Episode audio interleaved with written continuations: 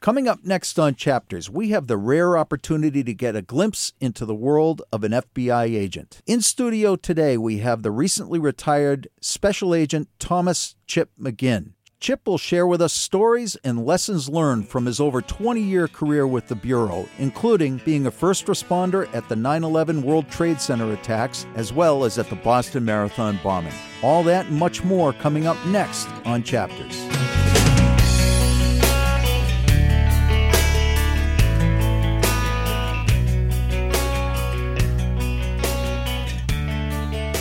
Welcome to another edition of Chapters. I'm Jim Derick, joined by my co host, Sarah Mabardi. Today, we have a very special guest in studio who has dedicated his life to public service. Uh, he's a local uh, resident, resident of Wrentham, Massachusetts. Frankly, I, have been waiting for this interview for a very long time because this is not an interview that. Uh, that Chip was able to give until very recently. We are talking about the recently retired FBI Special Agent Chip McGinn. Welcome, Chip. Thanks, Jim, for having me the thanks is all ours. And uh, this show today is really is really going to focus on Chip, uh, his life with the FBI.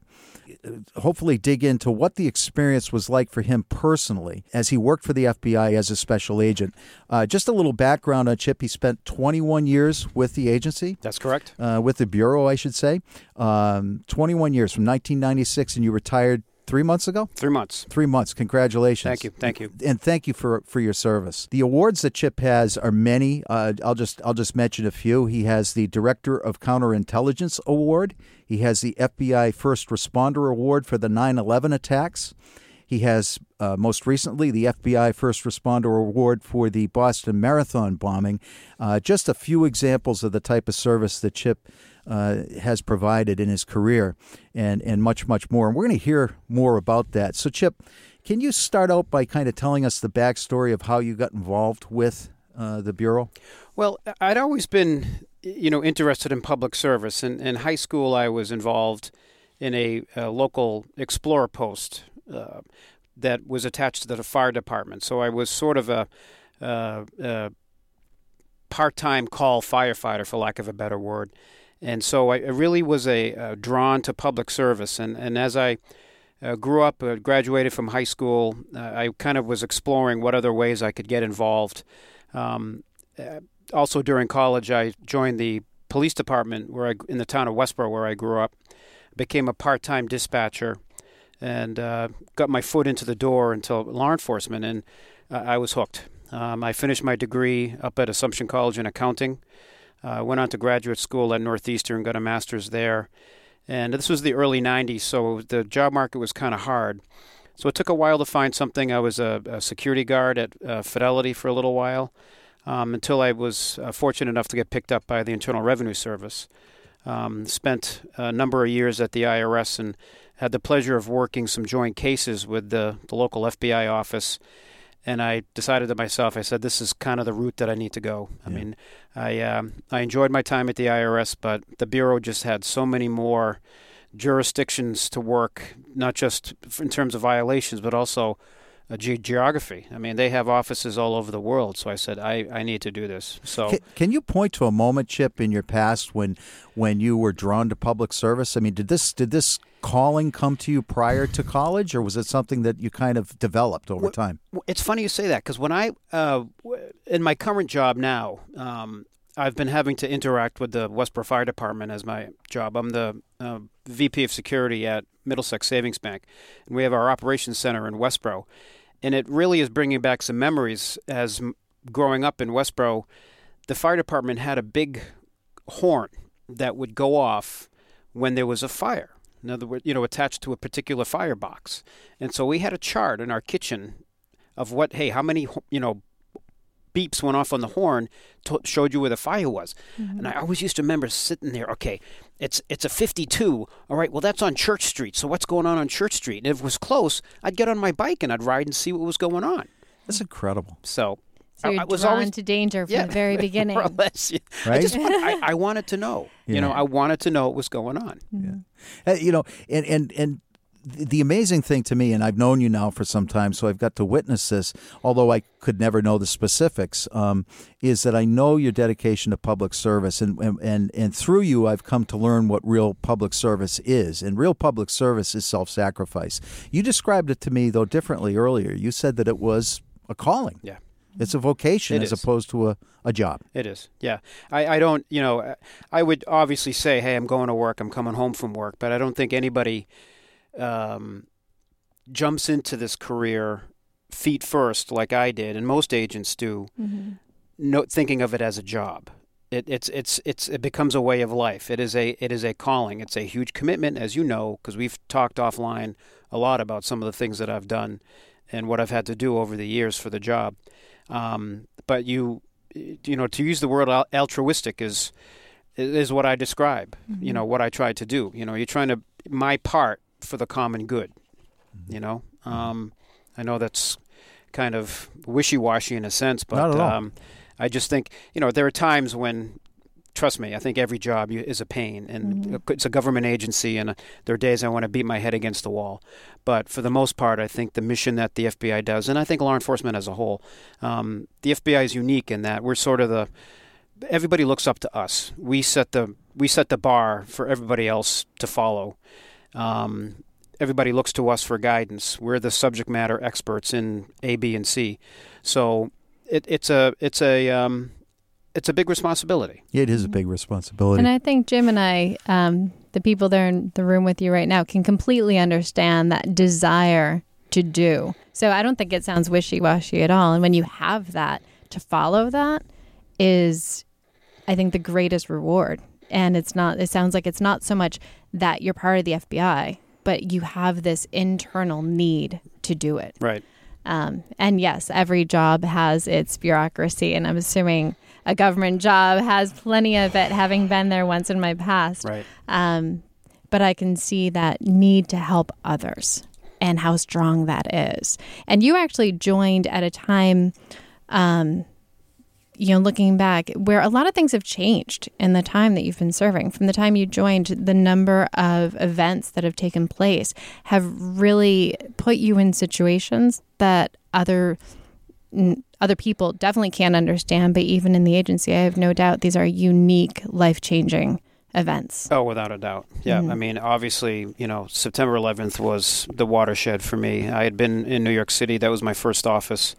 Um, again, a Tuesday morning. I don't think anybody that was down there, even even up here, uh, because there's so much connection with what happened up in Boston.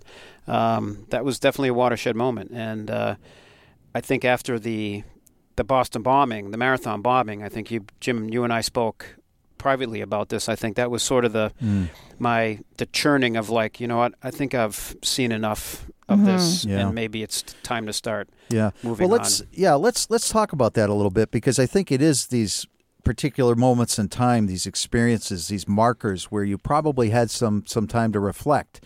Um, and I know you've had a lot of them. Um, some that you can tell us about, and some that you can't. Can you take us back though uh, to um, to 1993? Um, which was really when we first, that I recall, this is my first recollection. Certainly, we had the Munich situation with the at the Olympics, um, so we were aware of terrorism. We were aware, aware of hijackings. But uh, here was a situation where we had a new, a new, new to me, new to the public group, certainly not to, new to you guys, uh, drive a van into the World Trade Center and try to take it down.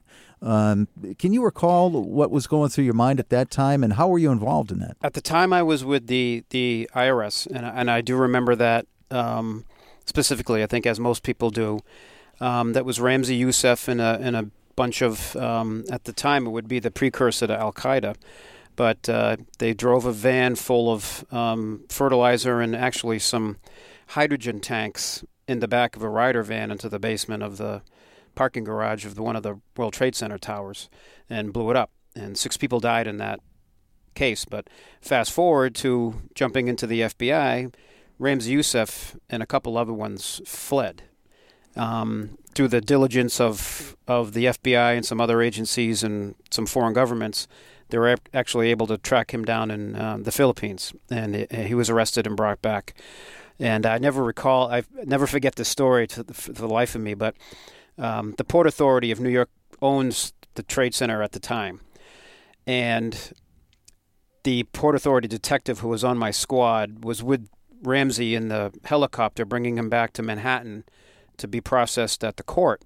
And they flew around the towers and said, "Hey, they're still standing." Mm. Now, granted, that was you know if we could be prescient as to what would happen, you know, a few short years after that, but um, but that was that was my first real uh, exposure to a diehard, tried and true terrorist. And and you described you were in the room with this uh, uh, terrorist, and while he was being interviewed, and you described looking into the face of pure evil. Oh, absolutely. He was he was um, no other way to describe it. Just Unrepentant. unrepentant. Uh, he. Dur- I remember never re- forget during the trial that he would sit at the defense table and just read the Koran. Didn't pay attention to any of the witnesses, none of the evidence, until we played a video of the mock bombing that we uh, produced to see what the what the Like a Re- recreation. recreation. Thank you for um, of what the bombing would look like. That was the only time during the trial that he ever paid attention. mm-hmm. And uh, but you know, obviously convicted, and he had another co-conspirator with him named Eyad Ismoil. He was sort of a lackey. Yeah, he he was actually crying and shaking a lot during the trial. So I think he. He wasn't as diehard as Ramzi was, but Mm-hmm. um, they're both cool in their heels selling Supermax right now. So, So, so to the outsider, Sarah, I, I remember that bombing, uh, Mm-hmm. and I'm sure you do as well. I actually don't. You really?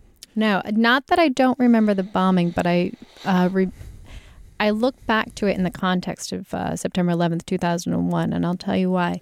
Um, something that I think might be interesting is I can tell you where I was September 11th, 2001. Please. Everyone does. Like, you know, anyone Yeah. who was uh, aware Right. can do that. I was on the 46th floor of the Hancock Tower.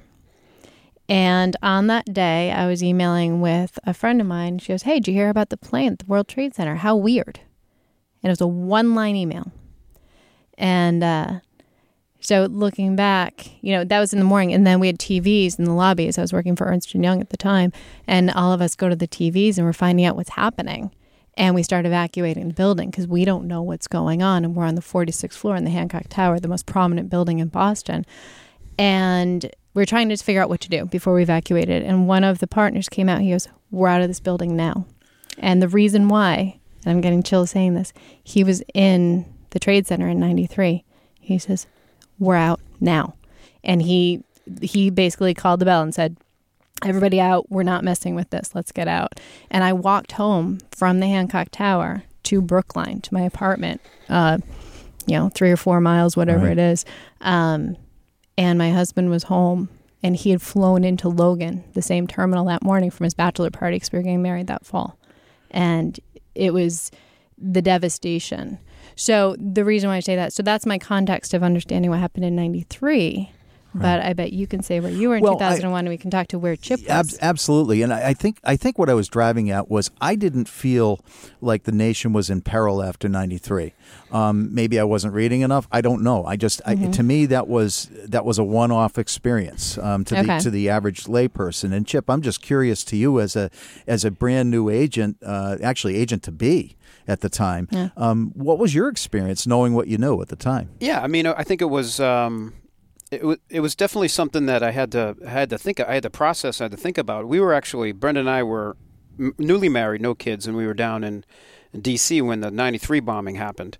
Um, Because you were still with the IRS at this I was time. I was You right. transition. You Yep. would later I was transition. leaving the IRS, heading to the bureau, n- never knowing that I would play a prominent role in this this '93 attack as well.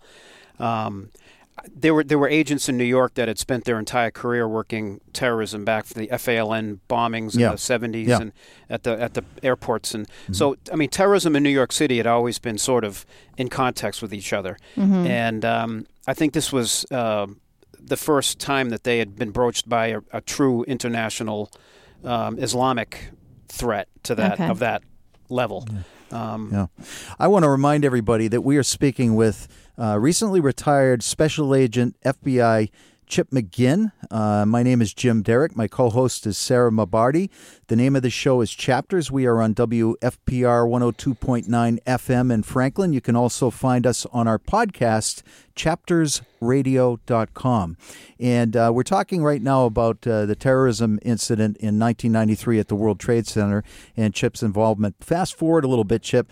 Um, you become an agent. And what does it take, you know, after you left the IRS, what do you do to transition into the FBI? What do you physically have to do? Yeah, I mean, well, it's it's it's a process. There's, it's a process. I mean, and I, we could probably spend a half an hour just talking about the the application process and the background investigation and the, the, the physical fitness test and the it's a, it's a cornucopia of hoops to jump through for lack of a better word. And and quite honestly I think they want it to be I don't want to say difficult but if it's challenging if you're very um, desirous to do it mm-hmm. you'll go through the motions like I did and everybody else that has become an agent would do it's a lot of work it's a lot of work. You're I mean, at Quantico? At Quantico and just getting into Quantico. You know, everybody who works for the Bureau has a top secret clearance. Mm-hmm. So that in and of itself can be an impediment for some. There's a lot of restrictions on that. Mm-hmm. There's a physical fitness aspect of this. I mean, even as I turned the grand age of 50, I was still having to run around a track and do push-ups and sit-ups to meet the physical fitness standards. So there's there's a lot to be expected once you get on the job. But mm. um, you know those are the those are the steps that we'd go through because it's something that we wanted to do. Mm-hmm. Were you part of a class? Yes. That enters all together, yep. and then a portion of that class endures through the rigorous training and the background checks and everything. Yes. Um, everybody, uh, the background checks. You won't get to Quantico if you don't make the background check. Mm-hmm. So, everybody that made it, we started with fifty. We finished with about forty okay. in my class. Um, I had mentioned to Jim earlier that we had a handful of people that left on the first day.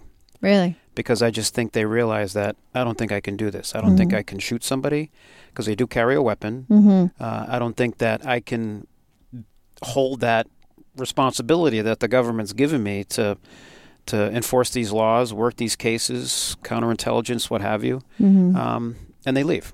And now, as a special agent, you were you were a technical person. Uh, yes. Uh, your whole career. La- yeah. Late, later on, right. I did I did start working regular cases first. Okay. Yep. So it was regular cases first, and then you transitioned into what special ops. Special yep. ops. Okay. Mm-hmm. And and your role with that was uh, surveillance, counter counterintelligence, uh, counterterrorism, uh, all through the art of uh, listening, mm-hmm. watching, placing cameras, being creative thinking on your feet, leading teams, inv- advising the uh, the bureau of uh, the Federal Bureau of Investigation on what they should be investing in relative to right. technology and how they might deploy that. Am I right? Yeah, right. When I uh, towards the end of my career, I was the Boston division, the tech advisor. So I was the senior tech agent who oversaw all of our basically electronic collection. Um, again, how we do that really can't get into sure. here. Mm-hmm. Um, but I was that was my function in the in the office uh, right before I retired. And, and the incredible thing is, Sarah, I, here I've I've known Chip for a while. We socialize all the time. Our our families are friends. I read his resume, which he recently produced to get his new job, mm-hmm. uh, and and had no idea that that, that uh, the level of responsibility he was carrying. Because because there's right there's not a lot that what I did is readily open for discussion. Sure. I mean, some of the things that you alluded to earlier, we can talk about because it's been, you know, it's the Ghost Stories case has been taken care of. Some of these cases have been indicted, so it's mm-hmm. public record. Mm-hmm. Trust me, there's a lot of stuff that is never going to become public. So, so what that tells me, Jim, is he did his job well. He did it really well. and, and you know what? And that's right because that's why I've always prided myself as what I do with is staying under the radar. Mm-hmm. What we do as tech agents is always under the radar. Yep. And so we don't we're not mentioned in court papers, we're yep. not mentioned here, so to go public with my background and history is kind of mm. unusual for me. And you had mentioned the altruistic aspect of what you do, and that speaks to that. I mean, it's unsung heroes, it's in the background, it's people who are doing the grunt work with no glory. Right. And there's something to be said for that. Right. So, again, as Jim said, thank you. You're welcome. And I can't pleasure. wait to learn more. Yep. So, we kind of set up uh, set up what you've done and, and kind of why you were doing it Um, if you don't mind, let's talk about a couple of, of, of real things. Now, we mentioned 9 11. Can you reflect back to that day and where you were and, and what was going on in the Bureau? Sure. Uh, I mean, that for us, it was a regular day. I was working at a, I was working at a different site. Uh, I wasn't in the main office in Manhattan. Uh, it was a Tuesday. We were getting ready for our regular day, and I think everybody recalls turn on the TV, see what's going on. We collectively, even eh, nobody in the office really knew what to make of it. Although I know agents from our office in Manhattan, 26 Federal Plaza, were heading down because it was a couple blocks away. We at eh, you know throughout the other area of responsibility for the New York City office were like, what's going on? And then when the second plane hit, every okay, that's it. We this is not an accident. So that's when everybody started to to ramp up and get in there. So we packed up what we were doing headed in towards the site, and by that time, uh, the first tower had already fallen. By the time I got there, the second tower fell while I was on church at Vesey Street, kind of near where the Holland Tunnel comes out mm-hmm. into that part of Lower Manhattan.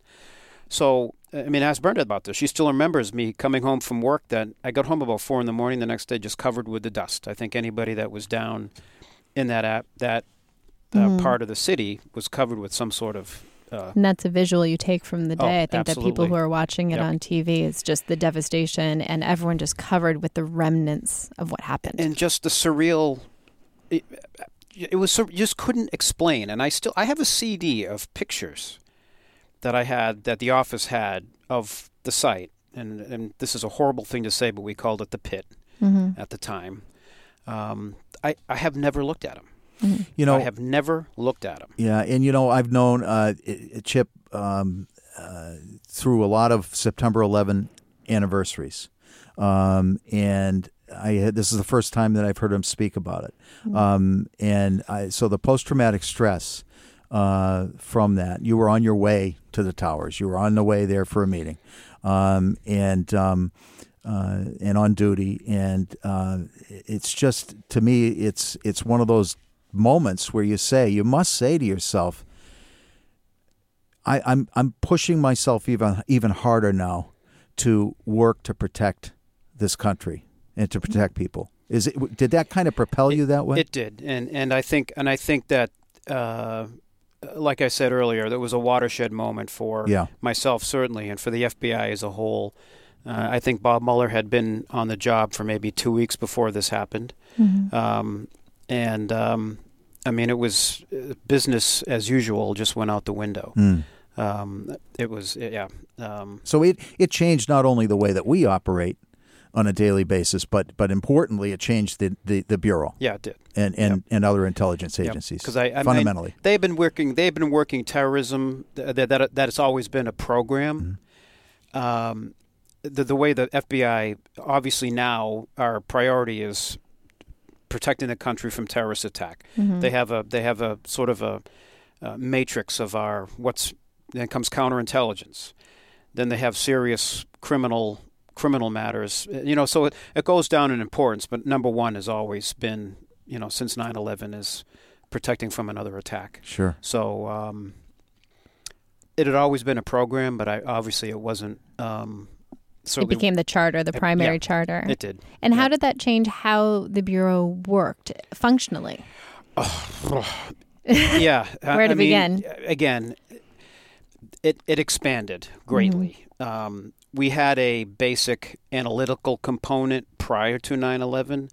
Our analytical component to date has grown exponentially. Mm-hmm. So from analysts uh, various uh, cyber entities that providing us information um, and are working with the other agencies. I mean, mm-hmm. let's face it, the bureau doesn't have the greatest rep of of um, working well with other law enforcement and other intelligence agencies, and this forced us to. Mm-hmm. And so, the creation of the Joint Terrorism Joint Terrorism Task Force, we mm. call it the JTTF. Right. That's right. I forgot where about that. every agency has a presence in our office. Uh, us as the you know, sort of the head of the unit. But you know, in Boston, it's the state police, Cambridge, you know, every other agency, Secret Service, and they all have a seat at the table. And they've mm-hmm. all been cleared, so they can be read into the classified information. So I think that, in and of itself, sort of forced us in order to start. We hey, you guys have to start playing with people. You know, so and I, I want to remind everybody we are listening to Chip McGinn. He's a recently retired special agent from the FBI. He gave uh, 21 years of service to the uh, Bureau, and uh, we're very grateful for that. We are on WFPR 102.9 FM. My name's Jim Derick. My co host is Sarah Mabardi. This is Chapters Radio. And um, Chip, I'm curious with respect to, to, to 9 um, and, and actually beyond 9 11 and everything else you've been involved with, your job put you in danger on a regular basis. Um, I, I actually recall a funny story, and I hope I can tell this on the air, um, of, of, of you being identified when you were, when you were doing your job uh, undercover. And I believe you were in a. I believe you were on a uh, on a ladder, and you were in a, uh, a public area, and uh, one of your classmates from college went through and said, "Hey, uh, how you doing? I didn't know you were an electrician." Yeah, it, it actually, it's funny. But I think what you're, I was, how can I put this? Uh, I was in a building, I think in Manhattan, Yes. in a different role. Uh, you know, uh, I wasn't overtly an FBI agent in this particular role. I was undercover, and I think it was one of my na- my uh, son's friends who happened to work in Manhattan happened to be in the same building, and Yeah. he's like, "What are you doing in here?" Okay, that's what Yeah, it was. yeah. Okay, So, yeah. yeah, so I had it that's a right. little wrong, but but the idea the idea being that you know this is not. Uh, this is not a safe job. There was there were plenty of opportunities. Um, you've you've relayed other other instances in which you've been um, when you were undercover, in which your cover has almost been blown or you've been almost been injured. And to the average person, I know to me, the stories just make me break out in a cold sweat. Here's my point: uh, at home, you've got a family, you've got a wife, and you got children. Um, this really is a family affair. How does this impact Brenda and the kids? Oh, it's over the huge. It, it's huge, and, and I, I know sh over. And you can ask. My wife has kind of grown. uh, Granted, she doesn't put up with that anymore. Weary of me saying, "What? What did you do? How was work today?" I really can't tell you. you know, that got she got kind of tired of it, but she knows that there's a risk involved because because what we do, a lot of what I did as a tech agent was covert. It was undercover. It was at night. It was in the middle of the night. Uh, we were tasked with um, what the bureau calls surreptitious entries. We'd have to break into places to put stuff in. Mm-hmm. There's an inherent risk when you're planning a burglary, whether it's under a court order. So, the good thing about the FBI is we plan these things methodically. We have backups to backups. We have people out watching our back.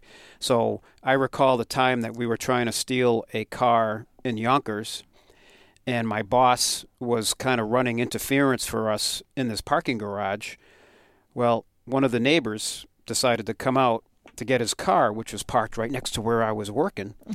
So I just roll right under the car adjacent so that I was under the car while this other person left. And I'm I'm So- assuming that the potential for you being found probably wouldn't uh, necessarily have had a good outcome uh, for either the person that uh, found you or, God forbid, you. No, but I but also over the years I've I've developed a pretty good sense of being able to talk to people to get done what I needed to do because a lot of times as I've tried to uh, relate to my kids who spend their life on their phone, I said part of being an FBI agent or or you know is your ability to talk to people. Mm-hmm. You know, and as an agent whether I needed to talk to you as a witness or in an undercover capacity to get into your closet so I could install something, Mm-hmm. your ability to interact with people is key. Mm-hmm. And I would relay a lot of these stories how I could, you know, basically BS my way to get done what I needed to get done. Talk your way into Yeah, a situation. Exactly, you know?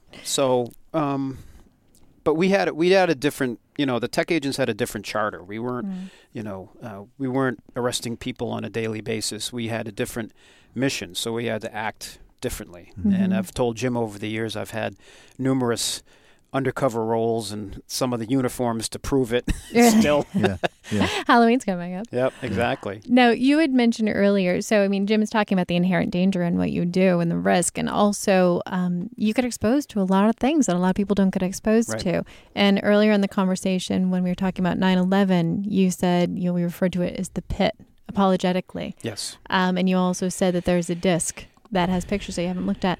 And that speaks to the need to kind of separate yourself from things. And you have a family and there's risk. How was that for you? And do you think that you know take this as I mean it? Did it come easily for you, or was that something that you had to evolve into, especially in the climate that we've entered with '93 and September 11th and being in Boston for the bombings? How? I don't even know what the question is about. How? Yeah. um, to,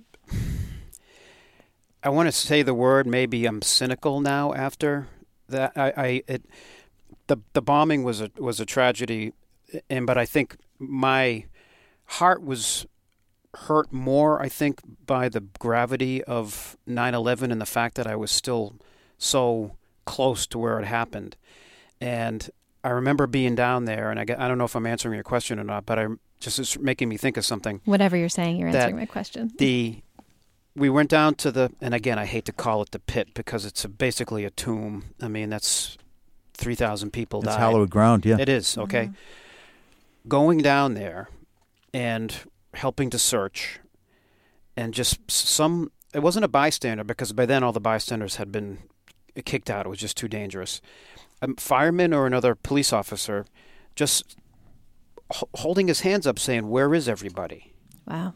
Wow. because you had all and this one fireman standing right next to me said you're breathing them oh my goodness. because these people are just vaporized Mm-hmm. and and and to harp on that is they shut down that part of Manhattan from pretty much the Lincoln Tunnel all the way down and we could get down there obviously but they had refrigerated trucks brought in along the West Side Highway if you're familiar with that part of the city where the um, aircraft carrier is Yep. lined all up and down Right. because they expected all these casualties and Nothing. I remember they. I Zip. remember when they said they're like body bags, body bags. We need you know, and donate blood. And Yep. then afterwards we said no, we mm. don't. Nope. You know, Yeah. we didn't need any of this And- because nothing's left. we we were we were working out of our auto garage at the time because the main office was taken offline due to the towers falling. Mm-hmm. So I remember being up there one night, nine o'clock at night, and coming up the Hudson River to the to the cruise ship terminal was the Comfort, the U.S. Navy Right. hospital ship Comfort. So all of a sudden, in the pitch black, you see this white ship with the Red Cross crest on it.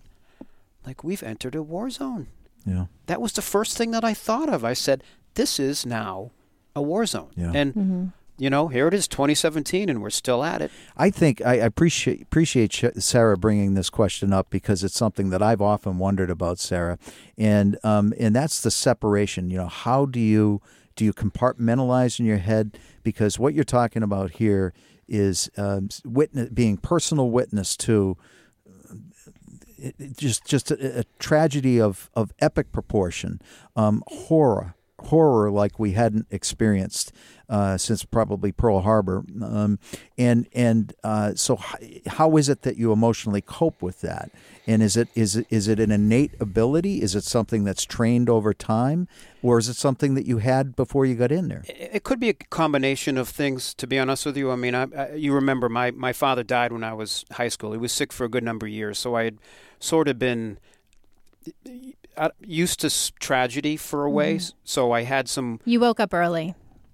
Thank you. That's a, exactly. So, um, but that being said, though, I think I hadn't gone to church in a long time after 9 11. And I know we started to go back right after that. And I think, I don't think any, So you mean prior to 9-11 you hadn't been going not, to church? not a lot. Yeah, no. okay. And, then s- afterwards, you afterwards we just changed because I spiritual said, this journey. is, yeah, we need, we need some, because I did, how do you cope? You know, I mean, my wife was doing what she could, but there's only so much you could. And the, the government was iffy with providing uh, any sort of counseling for first responders, which we were, Yep. um, because I think they viewed the, the, the police and the fire, obviously, they needed it a lot more than we did. We, Mhm. we, we did lose um, one agent and a retired agent did die when the towers fell, um, but not compared to the 343 from the fire department and you know the 50 or so NYPD and Port Authority cops that passed away. Yeah, So, yeah. um, but still, any any any death from a you know uh, somebody public service uh, Mhm. stinks. So yeah. um, yeah, I I think it for human it's difficult. I think we as humans are we sometimes need to lean on somebody or something Mm-hmm. to uh, to help us through a tragedy like this. Hmm. Um, you know, Chip, uh, one of the things that, that other themes that comes up, and, and in this day and age right now, we are hearing a lot of talk of patriotism versus nationalism um, in our current political climate. Um, with our most with our current commander in chief, um, it seems that uh, uh, being a patriot is is is to be nationalist, um, and and I'm just curious as to as to uh, not not to ask you to current to comment on, on our current political climate, but more uh, you know how you feel about being a patriot. What does being a patriot mean to you personally? And I'll throw in there really quickly. Please. Uh, sorry to interrupt, but also um, you've traveled the world, so you have a unique perspective in what goes on in the world, and you've traveled the world having gone through um, the trial of. Uh, for the Right. 93 bombings and seeing what other people are capable of and how does that define other versus us and how has that changed your context It's funny because I was going to kind of segue into my my travels. I mean, it's it is. I have, if you've known, I've been to a lot of a lot of different places, and and um, I've had a lot of good trips. I've had a lot of bad trips, but the one notion that I always have is I am so glad to come home. So glad to come home, and I don't think that patriot nationalist. It's to to be fond of one con- one's country and our and our way of life and what we stand for. I mean, in other parts of the world, the world still looks up to us. Okay, now granted, I haven't been overseas since our current uh, CIC has been in power, but the world still looks up to us. When I go to a U.S. embassy in Kenya or in India or in Russia or wherever I've been, there are people that want to go. There are people that want to come. They know what we do. They know what we stand for, and to be a proud citizen of this, it it, it makes me happy. You know. Um, I, g- I- I get right. This isn't a place for a, a political debate about you know kneeling during the NFL or, or what have you. No, which is in Um, the news I now. consider- My context more is having seen um, a lot of times when people um, react to acts of terrorism, it becomes them. And having traveled within those cultures, have you had that cynicism? You referenced cynicism earlier. Um, have you had a cynicism against others, or have you been able to travel and see the context of everything? I think it's everything because you know what? We're not the only ones that are going through this. Mm-hmm. Okay, I was in Kenya a couple of years ago, and back in 1998, their embassy was bombed, Correct. and Tanzania was bombed. Correct. Right, country next door. I've been to Russia. They've also from Chechen separatists and others. I mean, Mm-hmm. we're and and, I, and I've been to Israel. I mean, let's face it. They they have have been living with this for a long, long time. So. Mm-hmm. I think as as an American traveling abroad, you can feel the palpable sense that people have of of are we next? Is something coming down the pike? Um, but as an FBI agent, I know what my agency did to prevent it. I, you know, I can't go into what I did overseas, but Mm-hmm. um, a lot of those host governments look also look to us for guidance. I know we have, I think we're up to now 65 offices overseas, Mm. Mm-hmm. and that primarily is liaise with the local police agencies to prevent stuff like this from in Mhm. their country and in ours. Yeah. You know, I am actually going to push the envelope a little bit, um, and I'm going to ask, take a risk here. Um, I am going to. I I think you are. Um, I would like to give you license to comment on what's going on right now with kneeling uh, during the national anthem and how that impacts you or doesn't impact you. I'm interested in your perspective. I think it does impact me. I, I I don't care for it, to be honest with you. I, I do consider myself a patriot. I love my country. But in the same breath, I also know that it's their right to protest. And I'm not saying that from a former law enforcement officer because I think this whole kneeling thing started with the, the mistreatment of African Americans by police, and I, Yes. under, I understand that. Um, it's nonviolent, okay? People get torqued off about that. I understand that. Like I said, it bothers me. But you know what? It is their right. And so I can't disagree with that right. Right. And and you know that's that's a developed opinion from somebody that has had the ability to develop their or rather to yeah to develop context. Exactly. I was you know going to say and i think context you of the put greater that beautifully. Picture. yeah i think you put that beautifully. I just want to remind people uh, you're listening to chapters. Our guest uh, this evening is chip mcginn who's recently retired special agent with the federal bureau, bureau of investigation.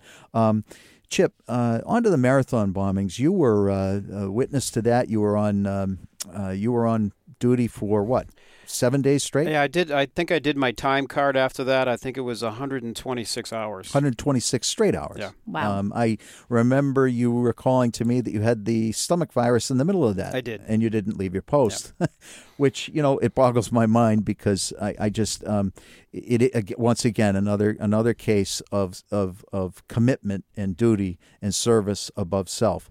Um, can you take us back to those days and, and what was going on Oh, for you? that was yeah. I mean, a lot of that, believe it or not, is still a blur. Um, I, I do remember the marathon. The marathon was always an event that we would cover from a security standpoint with the state police and others. So we were always involved. Um, but you know, everybody we had the TV on, and everybody was thinking, was that a gas explosion or something? But um, I think once they figured out that there was something nefarious, everybody was um, everybody was called to task. So basically, more or less, the entire office was called into service. So we actually had agents from our Bangor, Maine uh, sub office made their make their way down downtown. Now, were you on site the day of the marathon I was bombing? not. No. Okay. Uh, we were again the bosses. The only people that went to the site were our evidence recovery folks. So they they basically cordoned off like a fly, five block area. Mm-hmm. But the FBI was present during during the marathon Yes. in the context Yes. of doing surveillance Yes. and assistance. Yep. But in the past, it had been more of a passive activity, whereas this year that, of the bombings, it became Yeah. Once it was what it was. apparent, right? Once it was apparent it was a terrorist attack, then jurisdictionally it comes to us. Mm-hmm. So there was a little bit of, of back and forth between the, the the state and the locals and, and our bosses, but I think everybody knew from a re- relative relatively quickly that this was something was bad. There was a bomb. So uh, by statute, it becomes an FBI case. And similar to September 11th, it wasn't the scale of September 11th, but it also, for me, it felt like a turning point in terrorism in the U.S. because it was a public event with a ton of spectators, um, internationally inspired, but Homegrown, homegrown. right? So these were people who lived in the United States that had points of contact outside of the United States, but it was in our backyard Correct. in Boston at a public event. And it kind of changed um, that sense of security. You know, New York is one thing. New York is a big city. It's far away. It has big buildings. There's a high concentration of people. Boston is a secondary city by all accounts. Um, although most Bostonians don't want to believe that. No, I certainly don't. No, definitely not. um, but it's not historically has not been Right. a sort uh, a, a primary target. place, Sure, a 'cause we've- target. We've, sort of been and now we're seeing that. Um, to put this conversation in context, we recently had the biggest domestic um, mass murder in the United States. So taking it one step further, so the going back the marathon bombing was that did the FBI FBI also see that as a turning point? I think they did domestically, especially for the special events, um, because this was something that uh, they always classify, even even prior to the bombing. Um, they would they would cover, you know, the Super Bowl, the the U.S. Open, any big spectator event would get some level of coverage based on its threat, and because we were talking with the other agencies, um, they were able to pick up chatter overseas from you know various sources as to hey is the U.S. Open or is the New York City Marathon is the Boston Marathon is the World Series so any of these had some basic levels of coverage I think this turned it over on its head basically because now they have ramped these special events up to and even after the the shooting in Las Vegas this week it's going to be at a different level altogether Yeah. No, um, a conversation that's going on right now is the definition of terrorism. So we just referenced that this past week, uh, 59 people were murdered by a U.S. citizen in a Las Vegas hotel who attacked a concert. Over 500 people were injured, and we'll see if the death toll goes up. So, this is a tragic event. But the conversation out there is that he's not being called a terrorist. Now, whether or not you believe this was a terrorist act and that it incited terror, that's one thing. But can you speak to what qualifies as a terrorist attack? What what is defined as terror in the eyes of the FBI? Right. Well, what the FBI, I think the FBI would actually look at it in an academic sense is a it's it's a it's an event to cause terror. Mm-hmm. Okay, whether it's a white supremacist driving a car down a street of spectators that happened in Charlottesville, or this this guy in Las Vegas shooting his shooting a machine gun from the 32nd floor of the hotel. Um, most people tend to lump terrorism as a ideology inspired event. You know, Allah made me do it, or you know, ISIS. I'm I'm an ISIS follower, so they they they tend to just want to wrap it under that umbrella, so to speak. And but it can terror can be in a lot of different ways. A uh, an anti-abortion. I remember working an anti-abortion right. case. Um, uh, Barnett Slepian was uh, the doctor that was shot outside of Buff- East Amherst, New York. New York. Yep. Uh, my friend used to babysit his kids, oh. and uh, as a family friend yep. of the Slepian family. Yeah. That was so my immediately thought that that was in ninety. Oh gosh, that was uh, 90, 96? Right, and I think the the the, the uh, shooter's name was Kopp. K O P P. Uh, K O P P. That is correct. To... And he was waiting in the backyard. Right. And um, shot him as he came home from a family event. So I had so terrorism. Yeah. So that right. That was you know obviously an anti-abortion type uh, scenario, uh, but that was my first top 10 fugitive case that oh, I wow. had to work in New York. But um, fast forwarding a little bit to that, using my electronic and other expertise, we were able to identify him over in France, and he was arrested over there. Well, yeah. thank you. So, yeah. Yep. Uh, you know, so I, I used to ask you all the time, Chip, knowing what you know today, should I feel less or more safe? And and that was a conversation that we had many times. And you know, I was actually looking for the answer, and you would give it to me um, uh, to the best of your ability. Um, you know, f- for me, it's been very humbling to uh, to to know you the way I've known you over the years, and to see the sacrifice that you've made for our country, for our safety, the selfless acts of, of giving of yourself, giving of your time, moving your family around, spending a week uh, at the marathon bombing. And and by the way, Sarah, uh, recently Fourth of July fireworks in the Esplanade. Um, we're going we're going to a barbecue. Uh, everybody says, "Where's Chip?" Well, guess where he was at the Esplanade for I don't know, forty eight hours straight, wow. protecting people. Um, and um, I, I just, uh, as I said before, you can't. Humbled is the first word that comes to mind to be in your midst and to, to be able to call you friend. Um, I really wanted to do this show because I don't think a lot of people know a lot of FBI agents. I don't think they Nor know. should they? Right, exactly. right. Good well point. Put, well put. Well put. So, so this opportunity doesn't avail itself very often. Um, and importantly, the public service is something that we, um, I think, I know that I have taken it for granted in the past and and I'm fortunate through you not to take it for granted. I can walk into Fenway Park and feel safe, and uh, it's because of people like you in the bureau. Chip, I just want to thank you again for your public service. Thank you for your sacrifice to this to our country and uh, and for protecting us. Thank you, Chip. Come, It's my pleasure. So for Sarah Mabardi and Chip McGinn, my name is Jim Derick saying thanks for listening to Chapters.